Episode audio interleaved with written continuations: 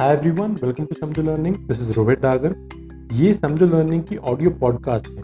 The free podcast are available on the Samjho learning platform Spotify Google podcast and Apple podcast the premium podcast are available only on the Samjho learning platform चाहे वो समझो learning app हो या website हो in the Samjho's corner premium section so get your Samjho's corner subscription now all right let's begin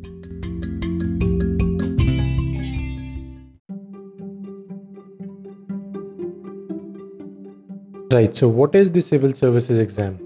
देखो the civil services exam is conducted by UPSC Union Public Service Commission ये एक ऐसा exam है जो कि काफ़ी elite services में vacancies fill up करने के लिए होता है यूपीएससी इसको हर साल कंडक्ट करता है this is conducted every year to fill the vacancies various all India services and central services एक चीज़ का ध्यान रखना कि जो स्टेट सर्विसेज़ होती हैं वो यूपीएससी फिलअप नहीं करता है वो state public service commission fill up करेगा स्टेट का स्पेसिफिक एग्ज़ाम होगा साथ में इंडियन फॉरेस्ट सर्विसेज़ के जो एग्ज़ाम होते हैं ऑल ये भी एक ऑल इंडिया सर्विस है, लेकिन इंडियन फॉरेस्ट सर्विस का जो एग्ज़ाम है, वो सिर्फ़ इनिशियल लेवल में सिविल सर्विसेज़ की पैरल चलता है, साथ में ही प्रिलिमिनरी एग्ज़ाम होता है, लेकिन बाद में इसका प्रोसीजर डिफरेंट होता है।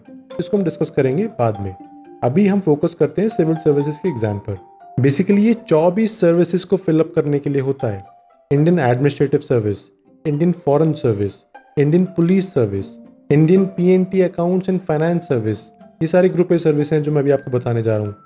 Indian audit and account service Indian revenue service Indian defence account service Indian ordnance factory service Indian postal service Indian civil account service Indian railway traffic service Indian railway account service Indian railway personnel service post of assistant security commissioner in railway protection force Indian defence state service Indian information service junior grade होता है, लेकिन group A service होती है।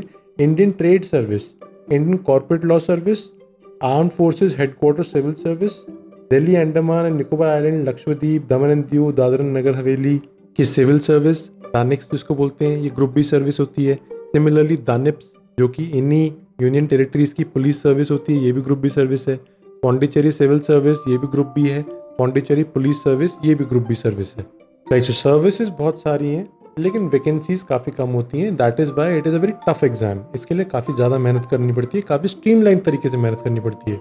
Generally vacancies 800 साढ़े आठ सौ, नौ सौ, साढ़े नौ सौ इस रेंज में रहती है। ये हर साल वेरी करती है। तो जिस साल आप फॉर्म फिलअप करोगे, उस साल आपको एक बार वेरीफाई करना होगा कि इस साल वैकेंसी कितनी है। ऑल दो कुछ लोग बोलते हैं कि इससे बहुत ज़्यादा फ़र्क नहीं पड़ता है। वैकेंसी 800 हो चाहे 900 हो, आपने मेहनत उतनी करनी है। आपने ट्राई करना है कि आप टॉप 100 टॉप 200 में आओ। उसके बाद अगर आप 300-400 में भी आते हो तो भी यूल बी सेटिस्फाइड लेकिन आप कभी भी लास्ट आने के लिए प्रिपेयर नहीं करते, आप फ़र्स्ट आने के लिए प्रिपेयर करते हो। तो it should not matter to you कि ओवरऑल सर्विसेज़ में वैकेंसी थोड़ी बहुत कम ज़्यादा हो रही है, वो होने दो, आप अपनी मेहनत करो। राइट सो सिविल सर्विसेज़ का पैटर्न कैसा होता है? देखो, यहाँ पे तीन लेवल में एग्ज़ाम्स होते हैं, तीन लेवल में असेसमेंट होती है, ऐसा कह सकते हैं हम। एक होता है प्रीलिमिनरी टेस्ट प्रीलिम्स या पीटी उसके बाद होता है mains examination and then there is the interview which is also known as the personality test जो प्रिलिम्स एग्ज़ाम होता है, यहाँ पर आपको दो टेस्ट देने होते हैं। जनरल स्टडीज़ का, सुबह होता है दो घंटे का। उसके बाद सी सैट शाम को होता है, या दोपहर में आप कह सकते हो, ये भी दो घंटे का होता है। जो प्रिलिमिनरी एग्ज़ाम को क्लियर करते हैं, वो फिर डाफ फिलअप करते हैं। डिटेल्ड एप्लीकेशन फॉर्म यूपीएससी फिर से उनसे फॉर्म फिलअप करवाता है, और उसके बाद उन्हें मेंस एग्जामिनेशन में बैठने देता है। इन लेवल्स के बारे में प्रिलिम्स मेंस और इंटरव्यू हम डिटेल डिस्कशन करेंगे इन द इंडिविजुअल पॉडकास्ट अभी हम एक ओवरव्यू देख रहे हैं ताकि आपको समझ में आए कि पिक्चर क्या है, क्या आपको पढ़ना है, कैसे पढ़ना है। हर साल लगभग 12 से 14 लाख बच्चे फ़र्स्ट लेवल प्रिलिमिनरी एग्ज़ाम के लिए फॉर्म फिलअप करते हैं, जिसमें से आधे लोग तो एग्ज़ाम देने आते ही नहीं है। छः सात लाख लोग एग्ज़ाम देने आते हैं। उसमें से यूपीएससी कुछ लोगों को शॉर्ट लिस्ट करता है मेरिट के बेसिस में और मेंस का एग्जामिनेशन उनको अटेम्प्ट करने देता है। अब आप सोचोगे कितने लोगों को अटेम्प्ट करने दिया जाता है मेंस का एग्ज़ाम देखो जनरली जितनी वैकेंसीज होती हैं यूपीएससी कहता है कि हम उसका 12 टू 13 टाइम्स लोगों को बुलाएँगे। अगर 800 वैकेंसी हैं तो 9600 या 10400 तक लोगों को बुलाया जाएगा मेंस का एग्जामिनेशन देने के लिए। फिर उसमें से छाटेंगे लोगों को। जितनी टोटल वैकेंसीज हैं, उसमें से तीन गुना लोगों को, साढ़े तीन गुना लोगों को इंटरव्यू के लिए बुलाया जाएगा। अगर 800 वैकेंसी है तो 2000 से 2500 लोगों को इंटरव्यू के लिए बुलाया जाएगा। और फाइनली 800 लोगों को शॉर्ट लिस्ट कर लिया जाएगा फॉर दी वैकेंसीज एक वेटिंग लिस्ट भी आती है। अगर कुछ लोग वैकेंसीज अपनी नहीं ग्रैप करते हैं, छोड़ देते हैं तो उस केस में वेटिंग लिस्ट वालों को नंबर मिल जाता है। ये तो हो गया ओवरऑल पैटर्न जिसको हम इंडिविजुअल लेवल पे भी असेस करेंगे। अब एक आता है बहुत ही इंपॉर्टेंट क्वेश्चन कि आपको यूपीएससी सिविल सर्विसेज़ की तैयारी क्यों करनी चाहिए? यूपीएससी सिविल सर्विसेज़ एक ड्रीम है। काफ़ी लोगों के लिए एक बहुत बड़ा ड्रीम है। काफ़ी लोग उसको अचीव करने के लिए बहुत मेहनत करते हैं।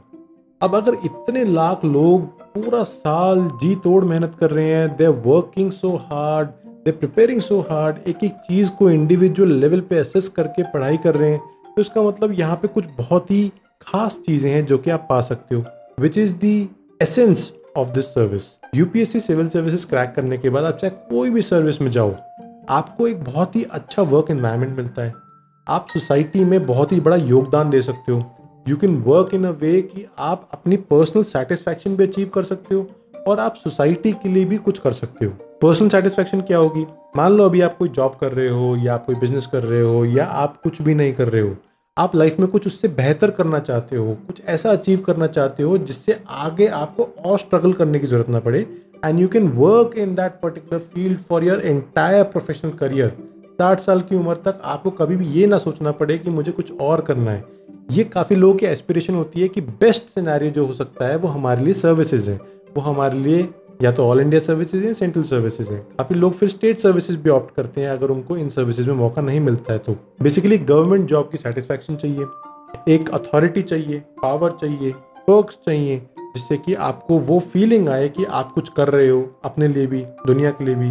और जो ऑनेस्टली काम करते हैं जिनको काम करने से मतलब है, उनके लिए बेस्ट इन्वायरमेंट और जिनको काम करने से कोई मतलब नहीं है, सिर्फ़ एक पावर चाहिए अथॉरिटी चाहिए, वो सर्विस में चाहे कितना भी कोशिश कर लो, या तो वो एंटर नहीं कर पाएँगे। अगर एंटर भी करेंगे तो कभी वो सेटिस्फैक्ट्री लेवल पे जॉब नहीं कर पाएँगे। ट्रांसफ़र होता रहेगा, परेशान रहेंगे सस्पेंड भी हो सकते हैं। लेकिन जो अच्छा काम करना चाहते हैं, या करते हैं, वो हमेशा सर्विसेज़ में जाने के बाद खुश रहते हैं। देर ऑलवेज सेटिस्फाइड तो बेसिकली आपको ये जवाब खुद देना होगा। कि आप सिविल सर्विसेज़ का एग्ज़ाम क्यों देना चाहते हो? और आप इस एग्ज़ाम को क्यों क्रैक करना चाहते हो? ऐसा क्या आप अचीव करना चाहते हो जिससे कि आपकी लाइफ में कुछ चेंज आएगा? And that change would be good and that achievement would satisfy you ऐसा क्या है जो कि आप सर्विसेज़ में जाने के बाद करना चाहते हो? बहुत ही ब्रॉड पैरामीटर्स में घिसे पिटे जवाब मत सोचना, जो कि बाकी लोग सोचते हैं कि मैं जाऊँगा तो मैं पब्लिक के लिए ये कर दूँगा, मैं वो कर दूँगा। ये बहुत ही ड्रीम सिचुएशंस होती हैं। हो सकता है कि आपको एक बेस्ट जॉब मिल जाए जहाँ पे आप सोसाइटी के लिए डायरेक्टली कुछ बहुत बड़ा ना कर पाओ। आपका इनडायरेक्ट योगदान हो। बट क्या आप कुछ योगदान देना चाहते हो? क्या आप डायरेक्टली इनडायरेक्टली पब्लिक सर्विस करना चाहते हो? और अगर आपका आंसर येस है, अगर आप ग्रीडी नहीं हो, अगर आप एक लिमिटेड इन्वायरमेंट में भी, एक लिमिटेड तरीके से भी कुछ अच्छा करना चाहते हो तो वो क्या ड्रीम सिनेरियो होगा आपके लिए जो कि सिविल सर्विसेज़ में जाने के बाद अगर वो हो जाए आपके साथ तो आपको लगेगा कि शायद मैं इसीलिए सर्विसेज़ में आया था। उन सिनेरियोज को डेवलप करो। थोड़ा डे ड्रीमिंग भी अगर आप कर रहे हो तो कोई दिक्कत नहीं है। रोज़ मत करना। लेकिन अगर महीने में एक बार भी अगर आप सोचते हो कि मैं ये सब क्यों कर रहा हूँ तो आपको हमेशा एक मोटिवेशन मिलेगी कि आप उसे करते रहो। अगर आपका रीज़न बहुत स्ट्रांग है तो आपकी जर्नी बहुत सिंपल होगी। अगर आपका रीज़न बेकार है वाहियात है तो आपकी जर्नी बहुत ही टफ होगी। आप रोज़ सोचोगे कि मैं कंटिन्यू करूँ कि ना करूँ। अगर आपका रीज़न इतना स्ट्रांग है कि आप उसको अचीव करने के लिए जी जान लगाना चाहते हो तो डेली सुबह उठ के आपको कभी भी सोचना नहीं पड़ेगा कि आज क्या पढ़ूँ या क्या ना पढ़ूँ। आपका अपने आप मन करेगा कि दिल खुश करके पढ़ता चला जाऊँ। तो do ask yourself this question और अगर और अच्छे से करना चाहते हो तो उसको एक पेपर पर लिखो। कभी किसी को मत बताना, आपने इस पेपर पर लिखा था, लेकिन लिख के खुद पढ़ो। और जब आप बार बार उसको पढ़ोगे, पंद्रह दिन बाद पढ़ोगे, एक महीने बाद पढ़ोगे तो शायद आपको ऐसा फील हो कि मैंने बहुत बचपने में लिख दिया है। This is not something that I wanted to do लेकिन उस टाइम पर मुझे ऐसा लग रहा था। तो आप हर महीने अपने आप को मेच्योर होता देखोगे। आप फिर से पेपर पर पे लिखोगे कि अब मैं ये चाहता हूँ कि सिविल सर्विसेज़ क्रैक करने के बाद मैं ये करूँगा, या ये करूँगी। और फिर एक दो महीने बाद आप दोबारा पढ़ोगे तो आपका थॉट प्रोसेस इवॉल्व होता जाएगा। लेकिन उन टीयर्स को मेंटेन तो करो पेजेस को लिखो तो सही है। अपने पास सीक्रेटिवली रखो, किसी को दिखाने की ज़रूरत नहीं है। बट जब आप खुद उसको रीअसेस करोगे you would feel that you are growing up you are understanding things चाहे आपकी एज कितनी भी हो, लेकिन mentally you are maturing and you are understanding you are preparing yourself for the real exam for the D day तो एक बार करके देखना। राइट सो आने वाली पॉडकास्ट में हम और भी चीज़ों को डिस्कस करेंगे इंडिविजुअल लेवल्स पे करेंगे।